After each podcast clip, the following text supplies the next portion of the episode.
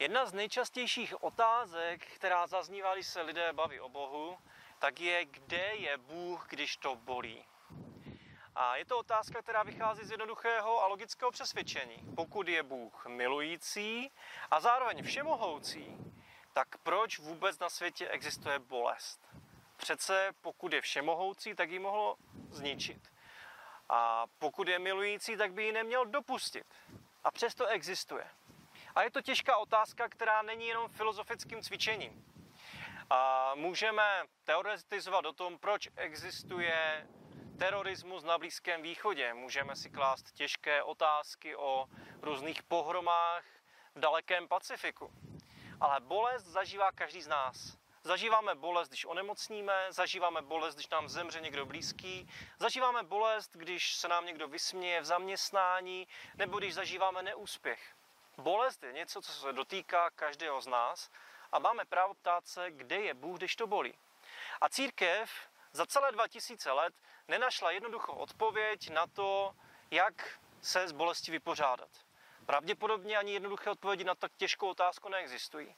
Ale mám pár myšlenek, které mě osobně pomohly při hledání toho, jak se vypořádat s bolestí. Určitě znáte příběh o Adamovi, Evě a Jabku. Nebo hrušce. Už dneska nevíme, co to bylo.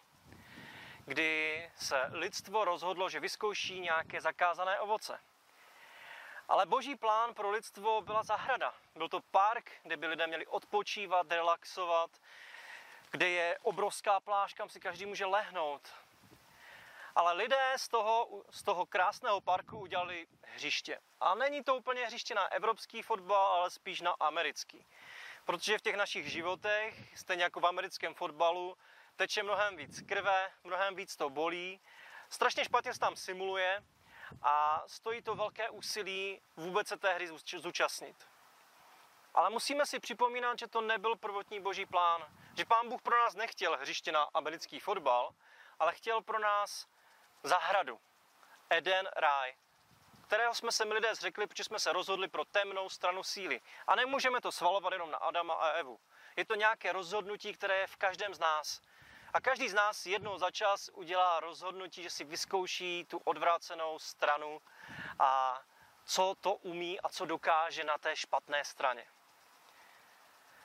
A je to stejné, jako kdybychom si uvědomili, že Bůh nám dal svobodnou vůli, ale my neseme zodpovědnost za ty rozhodnutí, které s tou svobodnou vůlí děláme. Pán Bůh dovolil existenci zla a bolesti, ale není to jeho prvotní přání. A někdy ale lidé do života vstupují a rozčilují se na Boha, jak to, že nežijou v ráji. Protože tady máme hřiště na americký fotbal. Je to stejné, jako kdybyste vběhli na hřiště amerického fotbalu, oblečení na evropský fotbal. V trenýrkách, s míčem, a najednou proti vám stojí hromada hromotluků s chrániči 2 metry širocí v ramenou a 3 metry na výšku a rozběhnou se proti vám a hrajou americký fotbal. Stejně tak je to s námi, když čekáme, že žijeme v ráji, ale ve skutečnosti jsme si jako lidé tady na zemi zařídili hřiště, kde se hraje dost tvrdě. Důležité ale je, že tady ten svět, svět, který bolí a svět, který není dokonalý, tak nebyl božím prvotním plánem. Jedna z nejdůležitějších, nejdůležitějších a nejtěžších lekcí v mém životě, kterou jsem se musel naučit a stále se ji učím, je, že na některé otázky nenajdu odpověď. A to je těžké. Člověk hledá odpovědi a chce vědět, proč se něco děje. A jsou koumáci a takoví ti extrémně chytří křesťané, kteří vám okamžitě odpoví na otázku bolesti a utrpení, Velmi jednoduše. Je to proto, že máš malou víru, je to proto, že jsi zhřešil. Je ale zajímavé, že Ježíš, když za ním přišli jeho učedníci, uviděli slepého člověka od narození a ptali se Ježíše, proč je ten člověk nemocný? Zhřešil on nebo jeho rodiče, což byla teologicky zcela správná otázka, tak Ježíš se na ně podíval a říkal, není důležité, kdo zhřešil, ale je důležité to, že je slepý proto, aby se na něm ukázaly boží skutky. Takže nebylo důležité najít odpověď, ale získat, získat ten vhled, co já se z toho mám naučit. Na některé otázky možná nikdy v životě nenajdu odpověď. Proč trpím? Proč se mi stalo něco v životě?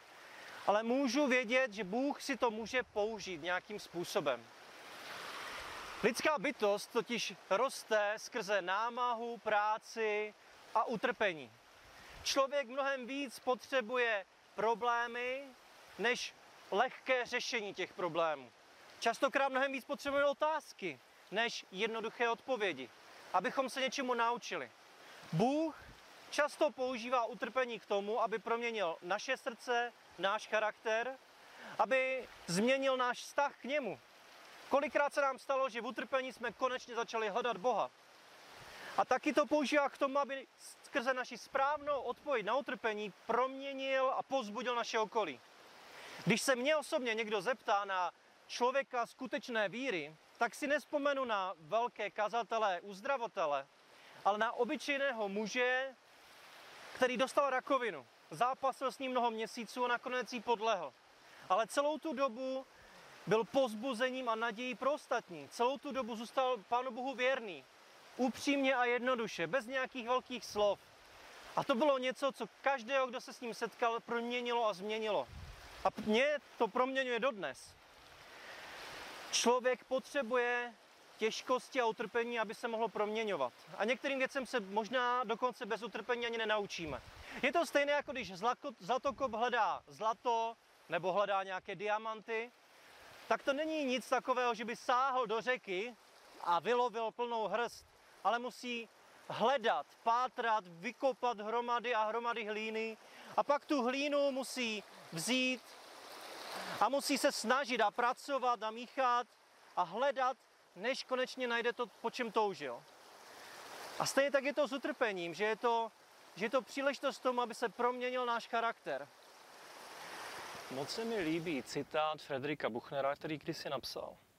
Přikazovat nám, abychom vůbec někdy milovali Boha, nemluvě o chvílích, kdy jsme na poušti, je jako přikazovat nám, abychom byli zdraví, když jsme nemocní, abychom zpívali radostí, když umíráme žízní, abychom běželi se zlomenýma nohama. Přesto je to první a největší přikázání. I na poušti a obzvlášť tam máme Boha milovat. Ale není to od Boha drzost, že po nás chce lásku, přitom dopouští bolest? Je to vůbec spravedlivé? Otázku spravedlnosti si vždycky zodpovím v okamžiku, kdy si vzpomenu na Ježíšův život a hlavně na jeho ukřižování a smrt. Protože ta byla zcela nespravedlivá. Spravedlivý, dokonalý člověk, Bůh umírá za ty, kteří jsou nespravedliví. A v tu chvíli si uvědomím, že spravedlnost na tomto světě není nic, co by člověk měl očekávat a co by, na co by měl nějaký nárok. A to, že Bůh rozumí mé bolesti, že si ji sám prošel a že v ní je se mnou, tak je pro mě možná to nejklíčovější, když přemýšlím o utrpení a o své vlastní bolesti. A proto je pro mě důležitý citát z listu Židům, kde se píše, Ježíš za svého pozemského života přinesl s bolestným voláním a slzemi oběť modliteb a upěnlivých proze Bohu, který ho mohl zachránit před smrtí. A Bůh ho pro jeho pokoru slyšel. A ačkoliv to byl Boží syn, naučil se poslušnosti z utrpení, jimž prošel, a tak dosáhl dokonalosti a všem, kteří ho poslouchají, stal se původcem věčné spásy. Poznání je intelektuální a neosobní. Za to ale bolest je velmi osobní, aktivní a dotýká se našeho srdce. Proto žádná intelektuální odpověď na problém bolesti nikdy nepřinese úplnou svobodu. Ale vědomí toho, že někdo s vámi je a prožívá tu bolest s vámi, tuto svobodu přinést může. Proto se mi moc líbí příběh o muži, který celý svůj život strávil v takovém vědomí boží blízkosti a ke konci svého života, když byl v nemocnici na lůžku připoutaný, tak si vždycky vedle své postele postavil prázdnou židli. Takové prázdné místo. A jeho rodina se vždycky ptala, ty čekáš nějakou návštěvu, proč tady máš tu prázdnou židličku? A on jim odpovídal, ta židle je pro Ježíše. To je můj přítel, který na ní sedí a já se s ním bavím a prožívám tu jeho blízkost a pomáhá mi to v té bolesti, kterou zažívám. A jednoho dne ho našla jeho rodina už mrtvého jak klečí u židle a hlavu má položenou na této prázdné židli. A pro mě to je krásný obraz toho, že to nejdůležitější, co potřebujeme prožívat naší bolesti, je něčí blízkost. Ostatně to je i rada pro všechny, kdo chtějí někomu, kdo prožívá bolest, tak mu chtějí pomoct. Takový člověk nepotřebuje až tak moc rady, nepotřebuje úplně nejvíc ani praktickou pomoc, když i ta je cená a důležitá, ale to, co nejvíc potřebuje, je někdo, kdo je s ním, kdo mu rozumí a kdo i v tichosti prochází s ním to jeho bolestí. A přesně to dělá Ježíš pro nás. Že můžeme vědět, že on nám rozumí, že je nám blízko a že sedí na té prázdné židli vedle nás a chápe nás. A to bych vám chtěl popřát do vašich životů, aby ve vašich bolestech jste to mohli zažívat.